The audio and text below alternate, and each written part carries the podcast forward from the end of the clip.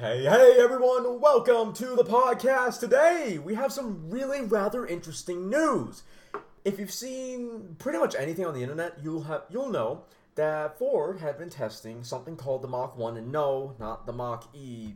Oh wait, yeah, the Mach one, not the Mach-E. And it's finally out, and obviously it's a Mustang. Interestingly though, it seems to... It, I don't want to give things away, but basically it seems to take insp- inspiration as far as purpose goes from the Shelby G T three fifty.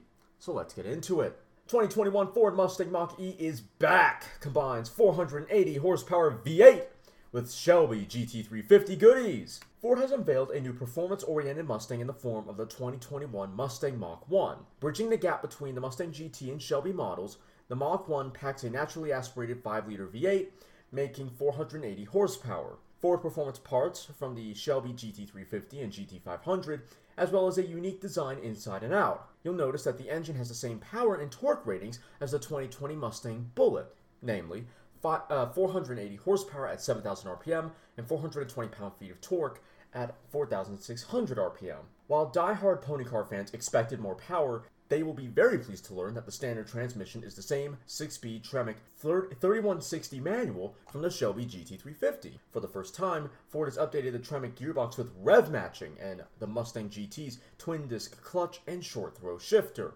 The transmission is not the only thing borrowed from the G T three fifty, as the, Must- as the Mach one's engine also integrates revised Shelby G T three fifty components, including the intake manifold, oil filter adapter, and engine and engine oil cooler, which increase engine oil cooling capacity by fifty percent. Customers who are not that much into driving a stick shift can choose the available ten-speed select shift automatic transmission with an upgraded torque converter and unique calibration that enables opt that enables optimizing torque capability, shift character, and overall enhanced performance. A second air-to-oil cooler is said to increase cooling capacity by seventy-five percent on the Mach one with the automatic transmission.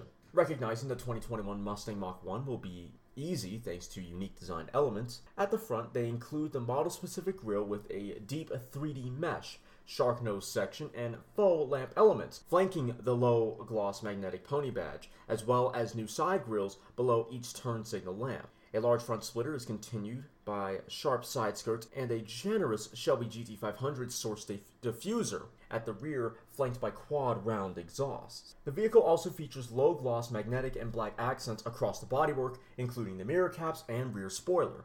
The nineteen by nine point five inch front and nineteen by ten inch rear tarnished dark painted aluminum wheels and a five-spoke design are unique to the Mach one and pay homage to the classic Magnum five hundred style wheels. The twenty twenty-one Mach one also sports satin black side and hood stripes with reflective accent stripes in red, white, and orange. Exterior color options include the exclusive fighter jet gray, appearance package only, as well as iconic silver, shadow black, Oxford white, velocity blue, twister orange, race red, and grabber yellow.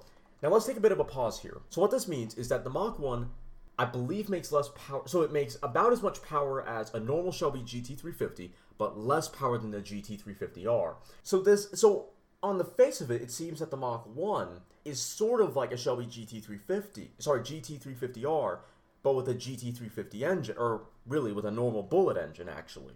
And that, you know, to me, that's that's kind of strange. But I was talking to a friend about this actually, and they were saying that the Mach ones historically have kind of only been a sort of appearance package and a sort of in between the normal G T and the Shelbys. So while I think there are going to be a, a good handful of people that are disappointed that this model isn't really faster, or well, re- just that isn't really faster than a G T three fifty R. Historically, this does fit the role that Mach one has kind of always fitted in the Mustang lineup. So at the very least, for those diehard purists, they shouldn't actually be that annoyed with where this Mustang sits in the lineup. It does still confuse me though, because if this is slightly faster than a G T three fifty, but not as fast as a G T three fifty R, then what does that, why, why does this model make sense? Why, or, well, it doesn't to me, but why is this model in the lineup then? Was it necessary to have something slightly faster than a G T three fifty? Because people who would get a normal Mustang G T three fifty probably would just put some G T three fifty bits on it anyway, that is the wing, the bigger splitter, so on and so forth, you know, maybe stickier tires, brakes. Everything that they've done, everything that they've apparently done to the Mach one isn't something you couldn't have done with the G T three fifty, just through you know, small aftermarket upgrades. So I actually just looked up how much horsepower the normal G T three fifty had, and apparently it had exactly the same horsepower as the G T three fifty R, five hundred twenty-six horsepower. So actually, that makes the Mach one not only slower than the G T three fifty R, but actually it makes it slower than the G than the normal G T three fifty, and that puts the Mach one even further into strange territory. The best way I've been able to kind of rationalize what this Mustang really is, is if you think about it like this. Remember when Jeremy Clarkson on Top Gear, back, I don't remember what season, but when he reviewed the Aston Martin D B S, he said that don't think of the D B S as a D B S. Think of it as a D B nine S. Then it actually makes sense. And I, I kind of take a similar approach to what this Mach one is. Don't think of it as, not necessarily thinking, thinking of it, don't necessarily think of it as a Mach one. Think of it as like a Ford Mustang Performance Pack three, or maybe a Performance Pack four. In fact, they have, the normal one would be, would probably be a Performance Pack three, and then the optional handling package would be the Performance Pack four. But either way, that's what this Mustang really is. It's a P P three or a P P four Mustang rebranded as Mach one.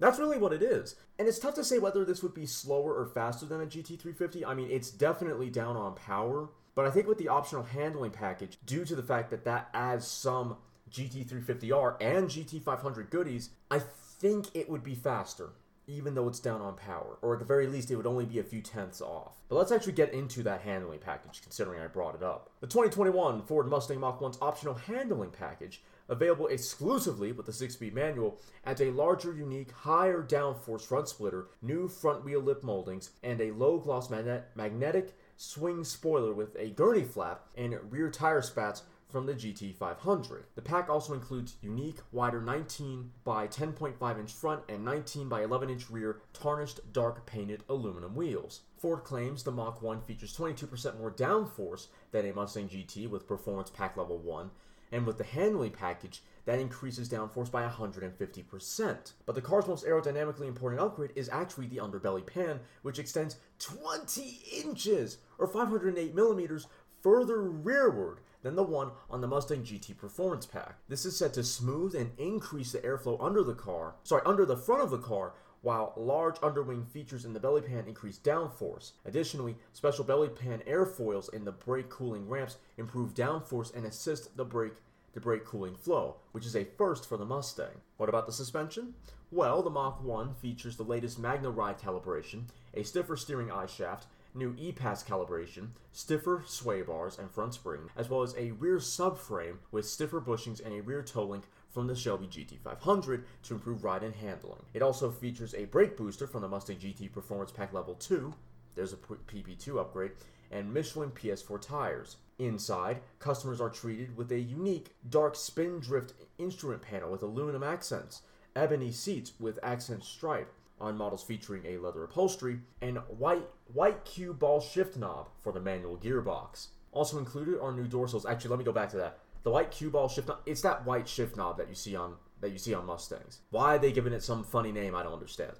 Anyway though, also included are new door sill plates, an updated splash screen on the twelve point three inch digital instrument cluster, and engraved badging displayed, sorry, displaying the vehicle's unique chassis number. The twenty twenty-one Mustang Mach one will arrive in dealerships across the U S and Canada in the spring of twenty twenty-one as a limited edition model. How limited is anyone's guess for now, though the carmaker did say the Mach one is a global model. That's kind of cool. So I'm looking at the handling upgrade, and it definitely seems like a Performance Pack four Mustang.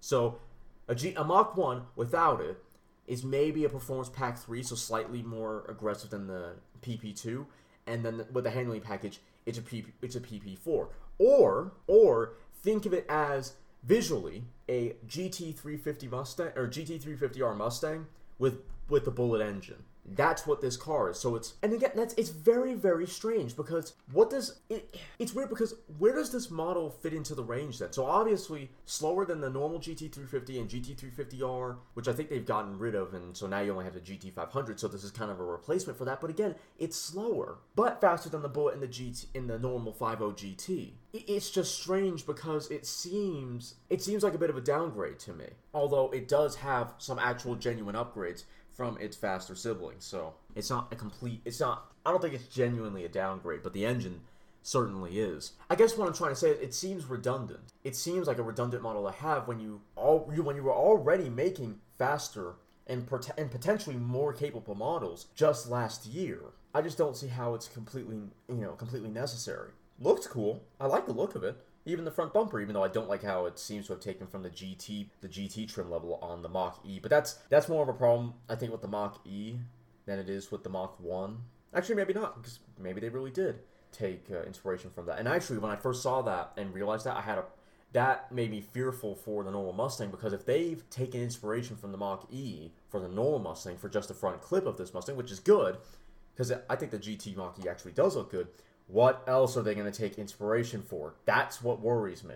I don't know, as far as a Performance Pack three for the normal non-handling pack Mach, uh, Mach one, it would be really, really mild. A really mild Performance Pack three. I'd even go as far as saying that the normal Mach one, without the handling package, is less of a Performance Pack three and more of a Performance Pack two point oh. But the Mach-E with the the Mach sorry the Mach one with the handling package is definitely a Performance Pack four vehicle, easily. But it's still it's still weird. Why? Because people who want a track Mustang, a track ready Mustang, would probably go for a used a late used G T three fifty, and it would probably be faster, or at the very least not that far off at all, and you get more power. People who want a really fast and a really proper track Mustang will just go for the G T three fifty R, which you could probably get for less than this thing used. And that definitely will be faster than the Mach one.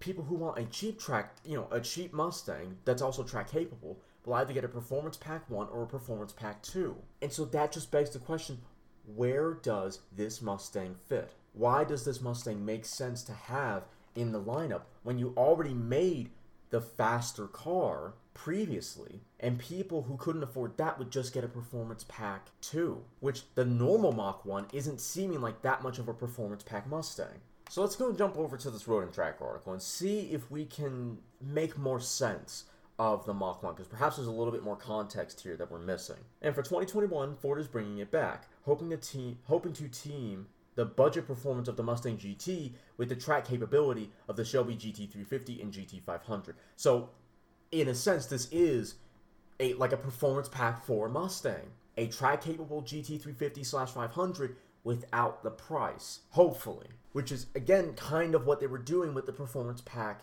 options. Continuing. That's a big deal, because the current generation of Mustang G Ts have not proven to be as stout during heavy heavy track use as we had, as we had hoped. Even with the Performance Pack two, there's been a widely reported problem of differentials overheating. For the Mach one, though, Ford's gone all out on cooling to make this the most durable non-Shelby Mustang you can have on track. Can this just this just keeps affirming what I'm saying, that this is this is just another Performance Pack Mustang that's focused on cooling. Again, and and that is necessary. That is quite necessary. I guess what, what confuses me is why they just decided, yeah, let's call it an all-new model. And then, you know, now you have to contend with the fact that people are saying, well, why would I get this model? Because it's slower than a G T three fifty or a G T three fifty R. It's certainly less powerful than the former. So while the four eighty...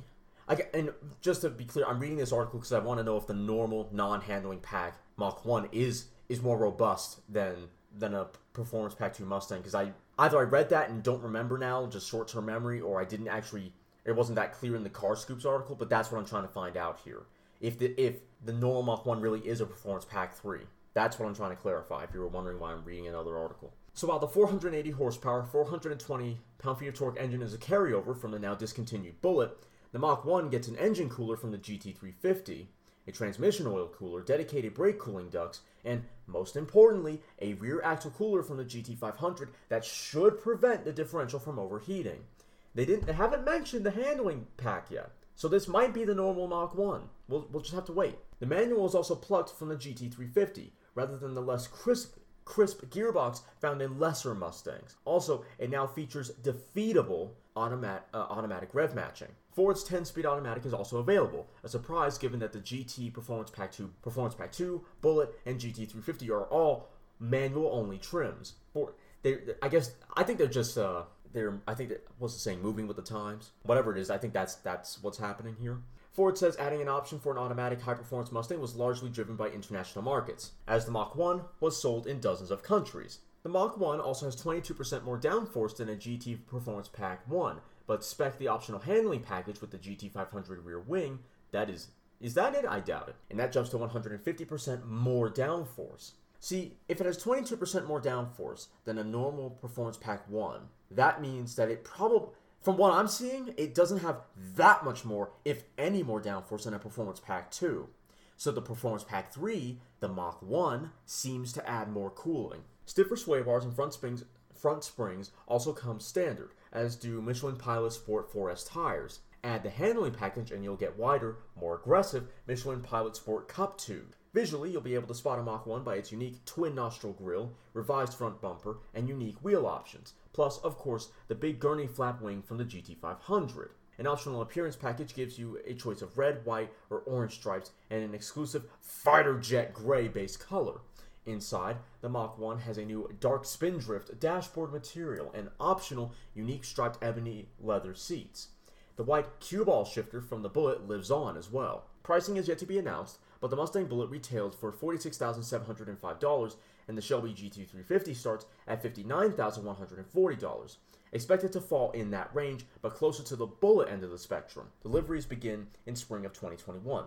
See, I think the normal Mach one will probably be about Bullitt price, but the handling pack would probably put it up to about fifty-two grand. I'm betting you it's going to put it up to about fifty-two grand. So I'm going to see you all in a second. I got to go back and read the Car Scoops article for myself and see what they said about the normal Mach one, because Road and Track was, was more confusing. Okay, so what it seems to me is that the normal Mach one doesn't get all of the cooling, increased cooling capacity that the handling package offers. I just reread the Car Scoops article, and they only started mentioning that after they got to the optional handling pack. So I'm going to take that as a sign that the normal Mach one probably doesn't have that much more cooling added to it.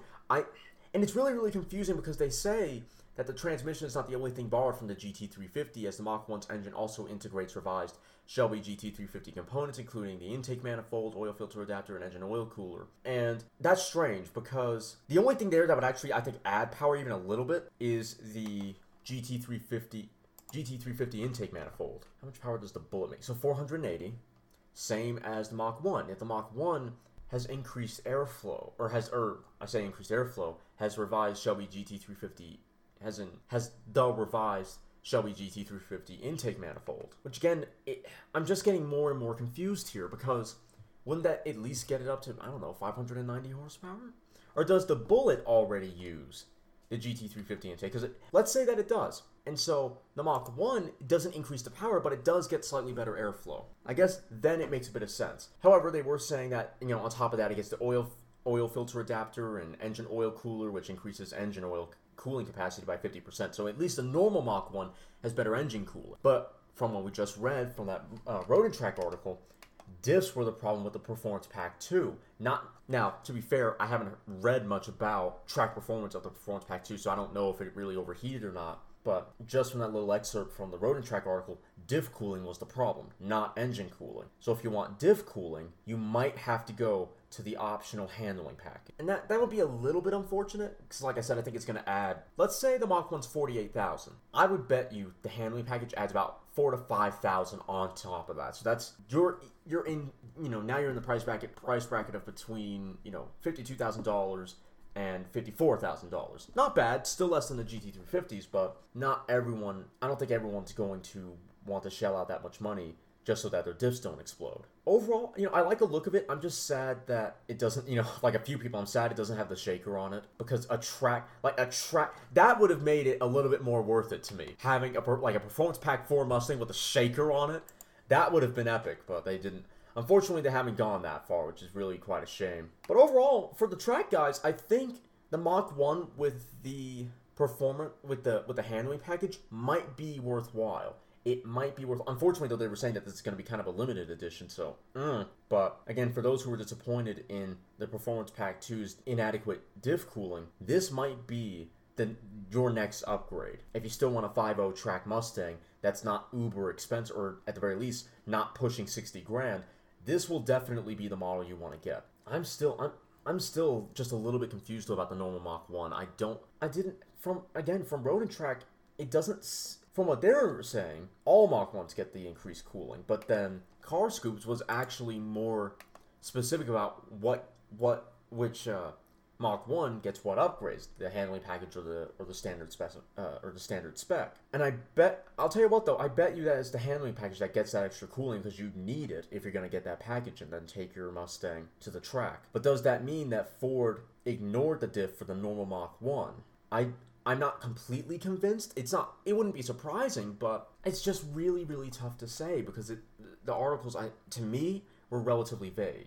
They didn't mention it, but that doesn't mean it's not part of it. The closest that Car Scoops got was mentioning that it's got better in, engine oil cooling. The base Mach one, not even the handling package, which is good. I just go over and over and over. I, I'm just, sorry, I'm going over it again.